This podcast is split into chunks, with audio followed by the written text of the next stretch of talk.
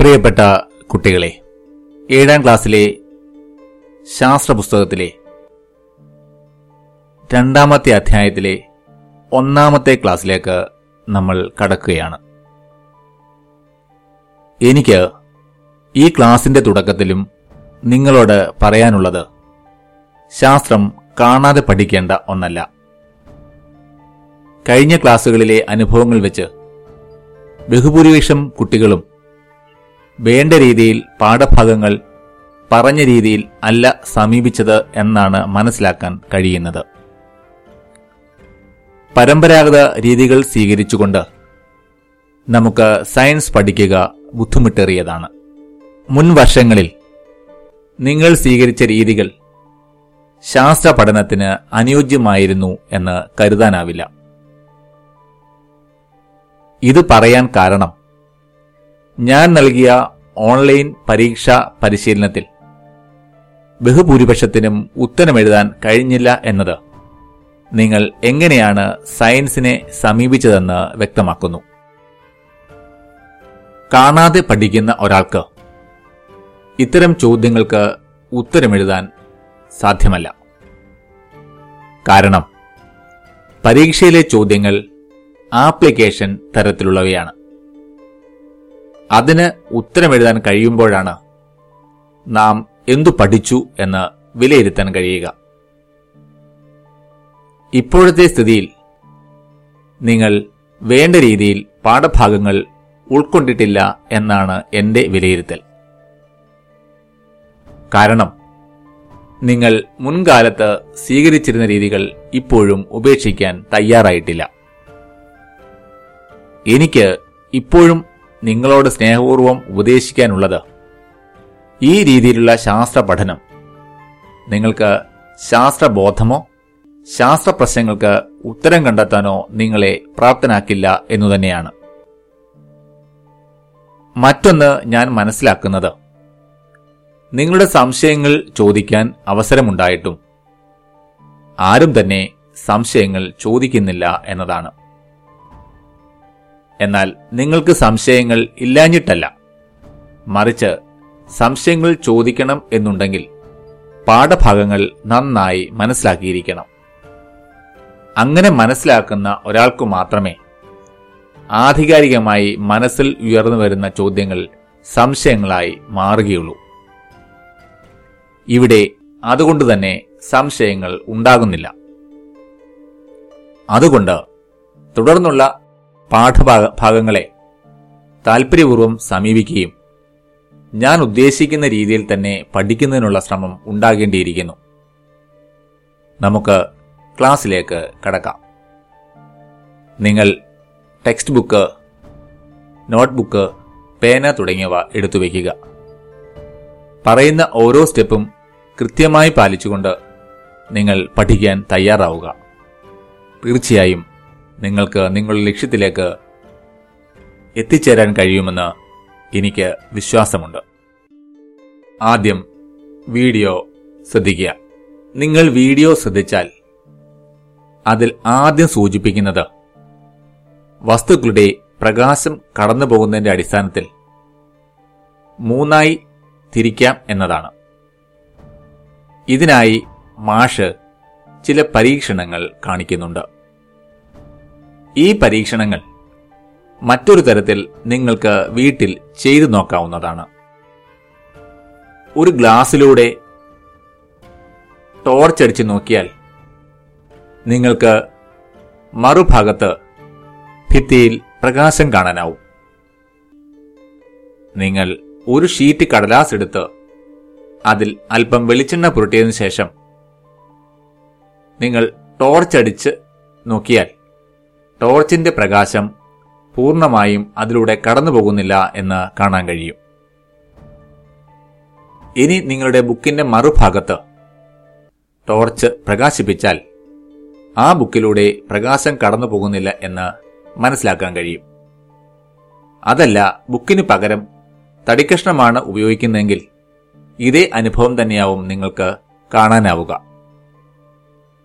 ഇതിൽ നിന്ന് നിങ്ങൾക്ക് എന്താണ് മനസ്സിലാക്കാൻ കഴിഞ്ഞത്?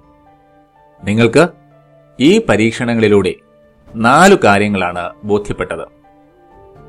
നിങ്ങൾ ഇക്കാര്യങ്ങൾ നോട്ട്ബുക്കിൽ ഒന്ന് രേഖപ്പെടുത്തിയാലോ? അത് ഇങ്ങനെയായിരിക്കും.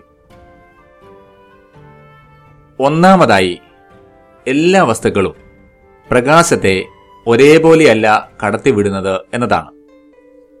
രണ്ടാമത് എന്താണ് നിങ്ങൾക്ക് മനസ്സിലാക്കാൻ കഴിഞ്ഞത്? രണ്ടാമത് നിങ്ങൾ മനസ്സിലാക്കിയത് ചില വസ്തുക്കൾ അതായത് ഗ്ലാസ് പോലെയുള്ള വസ്തുക്കൾ പ്രകാശത്തെ നന്നായി കടത്തിവിടുന്നവയാണ്. ഇക്കാര്യം നിങ്ങൾ കണ്ടെത്തിയിരുന്നു. മൂന്നാമതായി ചില വസ്തുക്കൾ ഒട്ടും തന്നെ പ്രകാശത്തെ കടത്തിവിടുന്നില്ല എന്നും മനസ്സിലാക്കാൻ കഴിഞ്ഞു. നാലാമതായി നിങ്ങൾ കണ്ടെത്തിയത് ചില വസ്തുക്കൾ ഭാഗികമായി അതായത് കുറച്ചു മാത്രം പ്രകാശത്തെ കടത്തിവിടുന്നവയാണെന്നും പരീക്ഷണത്തിൽ മനസ്സിലാക്കാൻ കഴിഞ്ഞു. ഇനി നമുക്ക് അവയെ ഓരോന്നായി പരിഗണിക്കാം. നമ്മളിത് അഞ്ചാം ക്ലാസ്സിൽ പഠിച്ചിട്ടുള്ളതാണ്. പ്രകാശം കടത്തിവിടുന്നവയെ സുതാര്യ വസ്തുക്കൾ അല്ലെങ്കിൽ ട്രാൻസ്പാരന്റ് ഒബ്ജക്ട്സ് എന്ന് പറയുന്നു. പ്രകാശത്തെ കടത്തി വിടാത്ത വസ്തുക്കളുണ്ട്. അവയെ അതാരി വസ്തുക്കൾ അല്ലെങ്കിൽ ഒപ്പെക് ഒബ്ജക്ട്സ് എന്ന് പറയും. അതായത് ഇനി മറ്റൊരു വിഭാഗമുണ്ട് പ്രകാശത്തെ ഭാഗികമായി മാത്രം കടത്തിവിടുന്നവ. അവയെ നാം വിളിക്കുന്നത് അർത്ഥധാരി വസ്തുക്കൾ അല്ലെങ്കിൽ ട്രാൻസ്ലൂസൻസ് ഒബ്ജക്ട്സ് എന്ന് പറയും. നിങ്ങൾ ഇതുമായി ബന്ധപ്പെട്ട വീഡിയോ കൂടി കാണാൻ ശ്രമിക്കണം. ഇനി ഇതുമായി ബന്ധപ്പെട്ട പരീക്ഷണങ്ങൾ എല്ലാവരും ചെയ്തു നോക്കണം. പരീക്ഷണം ചെയ്താൽ മാത്രം മതിയോ? പരീക്ഷണക്കുറിപ്പ് നോട്ട്ബുക്കിൽ രേഖപ്പെടുത്തണം. ഒരു പരീക്ഷണക്കുറിപ്പിൽ എന്തെല്ലാമാണ് ഉണ്ടായിരിക്കേണ്ടത്? ഒന്നുകൂടി ഓർമ്മിപ്പിക്കാം. ഒന്നാമതായി ലക്ഷ്യം എന്താണ് എന്നത് രേഖപ്പെടുത്തണം. രണ്ടാമത് ഉപയോഗിച്ച സാമഗ്രികൾ ഏതെല്ലാമാണ്? മൂന്നാമത് പരീക്ഷണ രീതി മെത്തേഡ് നാലാമതായി നിരീക്ഷണം ഒബ്സർവേഷൻ അഞ്ചാമതായി ഇൻഫറൻസ് അതായത് നിഗമനം ഇത്രയും കാര്യങ്ങൾ ഉൾപ്പെട്ടതാവണം ഒരു പരീക്ഷണ കുറിപ്പ് ഇനി എന്താണ് പ്രകാശത്തിന്റെ പ്രതിപതനം?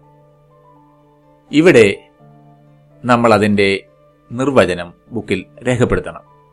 പ്രകാശം ഒരു പ്രതലത്തിൽ തട്ടി തിരിച്ചു വരുന്നതിനെ പ്രകാശത്തിന്റെ പ്രതിപതനം എന്ന് പറയുന്നു. Reflection of light is return of light that falls on a surface എല്ലാ വസ്തുക്കളും ഒരുപോലെയാണോ പ്രകാശത്തെ പ്രതിഫലിപ്പിക്കുന്നത്? നിങ്ങൾ വീഡിയോ കാണുക. സ്റ്റീൽ പ്ലേറ്റുകൾ പ്രകാശം പ്രതിഫലിപ്പിച്ചതിലെ വ്യത്യാസത്തിന് കാരണം എന്തായിരിക്കും? നിങ്ങൾ നോട്ട്ബുക്കിൽ നിങ്ങളുടെ ഊഹം രേഖപ്പെടുത്തുക. ഇനി ഈ പരീക്ഷണം നിങ്ങൾക്ക് വീട്ടിലും ചെയ്തു നോക്കാം. പുതിയൊരു സ്റ്റീൽ പ്ലേറ്റും പഴയ ഒരു സ്റ്റീൽ പ്ലേറ്റ് ഉപയോഗിച്ച് നമുക്ക് ഈ പരീക്ഷണം ചെയ്യാം. ഇനി ടെക്സ്റ്റ് ബുക്കിലെ പേജ് ഇരുപത്തിനാല് എടുക്കുക. അതിനു മുകളിലായി നൽകിയിരിക്കുന്ന പ്രവർത്തനം ചെയ്തു നോക്കുക. ഇതിനായി ടോർച്ച് പുതിയ സ്റ്റീൽ പ്ലേറ്റ് പഴയ സ്റ്റീൽ പ്ലേറ്റ് കാർഡ്ബോർഡ് കണ്ണാടി മിനുസമുള്ള ടൈൽ ഓട് നിറമുള്ള തുണി കടലാസ് സ്ക്രീൻ എന്നിവ ഉപയോഗിക്കാം. ടോർച്ച് ഉപയോഗിച്ച് ഓരോ വസ്തുവിലും പ്രകാശം പതിപ്പിക്കുക. ഈ പ്രവർത്തനം എല്ലാ കുട്ടികളും ചെയ്ത് നിരീക്ഷണ ഫലം നോട്ട്ബുക്കിൽ പ്രത്യേകം കോളം വരച്ച് രേഖപ്പെടുത്തേണ്ടതാണ്. ഇനി നമുക്ക് നിങ്ങളുടെ നിരീക്ഷണ ഫലം ഒന്ന് വിശകലനം ചെയ്താലോ? ഇതിൽ ഏതെല്ലാം വസ്തുക്കളാണ് പ്രകാശത്തെ നന്നായി തിരിച്ചയച്ചത്? ഏതൊക്കെയാണ് പ്രകാശത്തെ നന്നായി പ്രതിപദിപ്പിക്കാത്തത് അവയുടെ പ്രതലത്തിന്റെ പ്രത്യേകത എന്താണ്? നിങ്ങളുടെ നിഗമനം നോട്ട്ബുക്കിൽ രേഖപ്പെടുത്തണം. ഇനി വീഡിയോ ശ്രദ്ധിക്കുക. നമുക്കിവിടെ മനസ്സിലാക്കാൻ കഴിഞ്ഞത് പ്രതലങ്ങളുടെ പ്രത്യേകതകൾക്കനുസരിച്ച് പ്രകാശത്തെ പ്രതിപതിപ്പിക്കുന്നതിൽ റിഫ്ലക്റ്റ് ചെയ്യുന്നതിൽ വ്യത്യാസമുണ്ട് എന്നാണ്. അതായത് മിനുസമുള്ള പ്രതലങ്ങൾ സ്മൂത്ത് സർഫസ് പ്രകാശത്തെ നന്നായി പ്രതിപദിപ്പിക്കുന്നു മിനുസമില്ലാത്ത പ്രതലങ്ങൾ.